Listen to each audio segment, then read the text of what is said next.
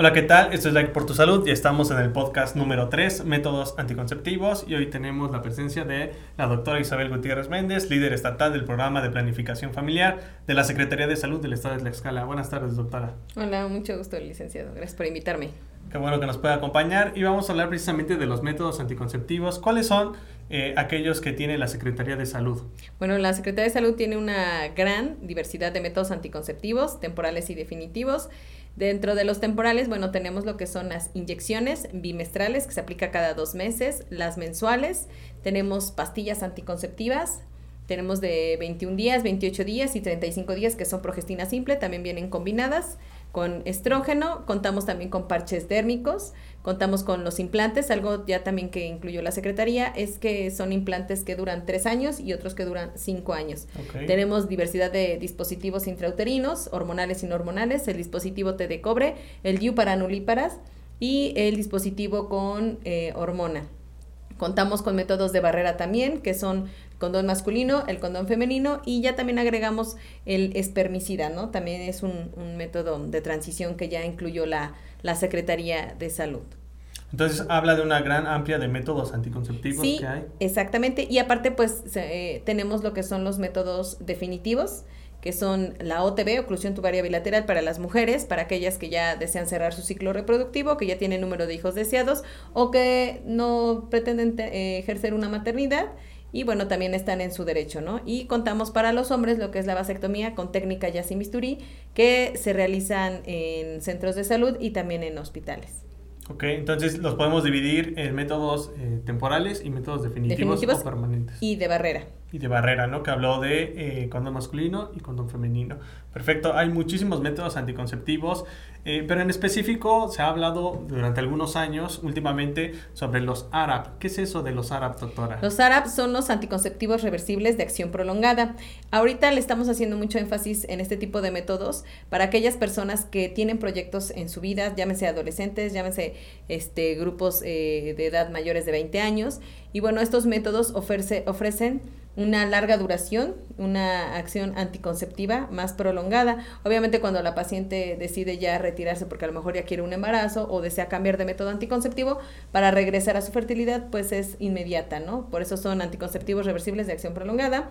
Entonces, bueno, pues contamos con lo que son los implantes subdérmicos de una y de dos varillas. El de una varilla dura tres años, el de dos varillas dura cinco años. Contamos con los eh, intrauterinos, dispositivos intrauterinos, que son medicados y no medicados, el té de cobre, el de nulíparas y el DIU medicado. Ok, entonces estamos hablando de que estos métodos son de larga duración para personas adolescentes, para personas jóvenes, como dice mayores de 20 años, que tienen un proyecto de vida ya definido, que quieren utilizar o no quieren en ese proyecto todavía embarazarse y lo pueden utilizar para no estar, por ejemplo, como con la pastilla anticonceptiva, todos los días estarse con esta toma, sino más bien los pueden proteger de 3 a 5 años dependiendo del método. Exactamente. Eh, ¿Cómo se eligen, doctora? Eh, la población que nos escucha, sobre todo adolescentes, eh, tienden a acudir mucho a los servicios y, recordar que en los servicios amigables pues tenemos los métodos de planificación familiar, pero ¿cómo se eligen? O sea, yo puedo llegar y decir, eh, quiero el implante subdérmico porque mi hermana lo tiene. No, manejamos eh, un criterios de elegibilidad que están avalados por la OMS y bueno, necesitamos ver qué es lo que quiere la paciente, ¿no? ¿Qué, ¿Cuál es su proyecto de vida, ¿no? Ella quiere embarazarse a dos, tres años, ¿no? Porque si la paciente llega y nos dice, quiero embarazarme al año que viene, pues no tiene caso que le pongamos a lo mejor un implante subdérmico que dura tres años, ¿sí? entonces, bueno, ahí veríamos qué otro método poder otorgarle de manera temporal porque la paciente durante un año no desea embarazarse, ¿no? Pero si viene una adolescente y dice, bueno, yo acabo de iniciar mi vida sexual, eh, entré a la universidad, quiero este, terminar mi carrera, pero ya inicié vida sexual y estoy en mi derecho de ejercer este, mi sexualidad y quiero un método anticonceptivo. Bueno, pues entonces vemos, tenemos que ver características fisiológicas, características anatómicas y ofertarle los métodos anticonceptivos que más le, le, queden a esa, a esa paciente. Si la paciente tiene un índice menor de 30, este es una paciente que lleva eh, eh, estrictamente horarios para toma de, de método eh, y quiere un largo periodo, bueno, pues puede ser candidata para un implante, puede ser candidata para un dispositivo.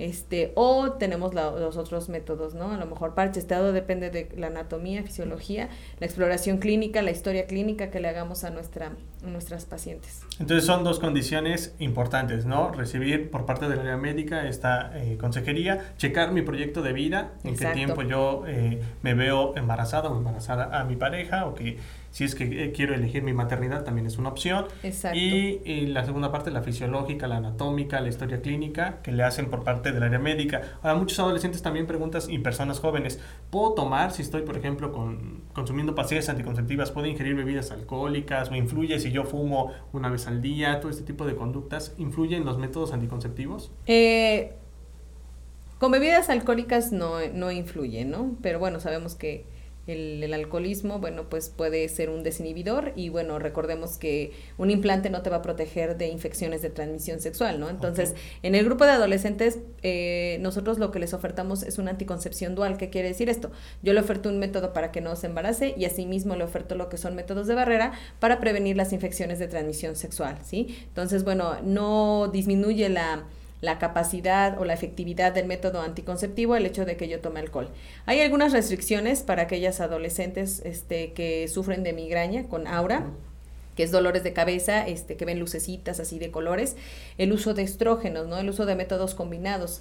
Ellas tienen que mandarse a, bueno, se tienen que realizar otro tipo de estudios para verificar si no hay alguna malformación arteriovenosa en la cabecita o que no haya la presencia de un aneurisma, ¿no? Entonces con ellas no manejamos lo que son este tipo de métodos, por eso es la importancia de la historia clínica, ¿no? Saber si la paciente este, fuma, si la paciente tiene problemas de varices, si la paciente este, tiene obesidad, qué grado de obesidad, cuáles son sus hábitos alimenticios, si es sedentaria, si realiza actividad física, ¿no? Porque todo eso este, nos va a brillar a ver qué método anticonceptivo es su mejor opción para que la paciente esté a gusto con la anticoncepción que va a llevar. Entonces tiene que ver mi estilo de vida para que yo pueda elegir un método anticonceptivo. Entonces no es, no es porque mi hermana lo está usando, mi mejor amiga, sino tiene que ver con mi proyecto de vida, con mi eh, condición fisiológica, anatómica, pero también mi estilo de vida para ver cuál es el método más viable.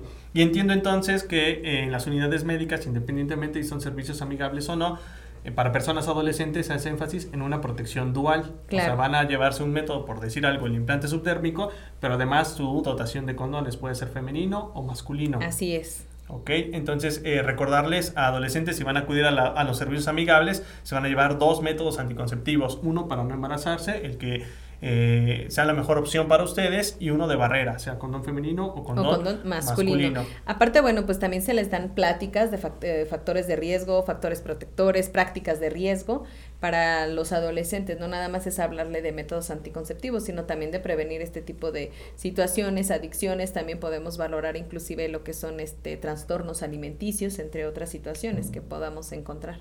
Ok, entonces, y claro que todo eso va relacionado. Hay, hay una pregunta que nos hacen mucho. Eh, ¿La pastilla de emergencia es un método anticonceptivo? No, no es un método anticonceptivo. Como su nombre lo dice, es un método este, de emergencia y ese, bueno, pues eh, lo podemos utilizar únicamente por dos situaciones. Una, un código 25, que es por una violación, y la otra porque mi método falló, ¿no? O, olvidé tomarme la pastilla o aplicarme mi inyección y tuve relaciones eh, coito este, sin protección porque se rompió el preservativo, ¿no? No utilicé la técnica adecuada para la colocación del del, retiro o colocación del mismo. Y bueno, pues ahí se puede este, utilizar la, la pastilla de emergencia, pero no utilizarla de manera indiscriminadamente, porque este puede llegar a tener alteraciones hormonales el hecho de que yo me la esté tome y tome y tome. Esa es otra pregunta. Nos dicen muchas eh, personas adolescentes, la pastilla de emergencia en un uso continuo este, te deja estéril. ¿Eso es cierto? No, lo que provoca es engrosamiento de las capitas que tenemos en el útero y puede condicionar alteraciones hormonales, puede presentar este, sangrados, este, pasa su periodo menstrual, pasan dos, tres días y empieza otra vez con su, su periodo. Entonces, son muchos trastornos hormonales. Entonces, aquellas personas, como su nombre lo dice, únicamente indicado para casos de violación códigos 25 o porque mi método falló. Y bueno, pues yo qué pediría, bueno, mejor voy a optar por un método de larga duración, ¿no? O sea, no quiero, eh, se me olvida estarme tomando las pastillas, olvido colocarme el parche, no me gusta que me estén inyectando a cada rato, bueno, pues entonces mejor voy a optar por un método que me dure más, que no tenga que estármelo este, revisando o que se me estén olvidando tomas, y bueno, pues esa es la mejor opción y no estar utilizando una pastilla de emergencia de manera indiscriminada. Al año, ¿cuántas veces se puede utilizar la pastilla de emergencia? Pues no hay estudios que indiquen este cuántos eh, debo utilizar, sino, sin embargo nosotros al ver las alteraciones hormonales que presentan, únicamente les recomendamos máximo tres veces al año utilizar la pastilla, no por cada relación coital que tenga, ¿no? Porque hoy eh, tuve relación este, coital, se rompió el condón, no me, no me apliqué la inyección, me la tomo. Mañana otra vez inicio vida, tengo este coito y no me cuido y me la vuelvo a tomar porque sí va a tener un descontrol hormonal muy, muy severo y bueno, pues van a venir consecuencias a nivel este, de, de útero. Ok, entonces lo recomendable es que opten por un método, sobre todo de larga duración, de larga como ya mencionó. Puede ser implante subdérmico de una o dos varillas, eh, o, el DIU, puede ser el DIU nulípara, DIU de claro, el DIU de nulípara. O el DIU hormonal. Y la pastilla de emergencia, ya mencionó los tres casos en los que se puede utilizar y máximo tres veces al año. Entonces es importante. Los servicios amigables también cuentan con pastillas de emergencia y también todas las unidades médicas, eh, pero o sea, elijan esto, como ya lo dijo la doctora, si fue producto de una violación, si falló el método, se rompió el condón o tuve un encuentro sexual eh, sin protección, lo puedo utilizar.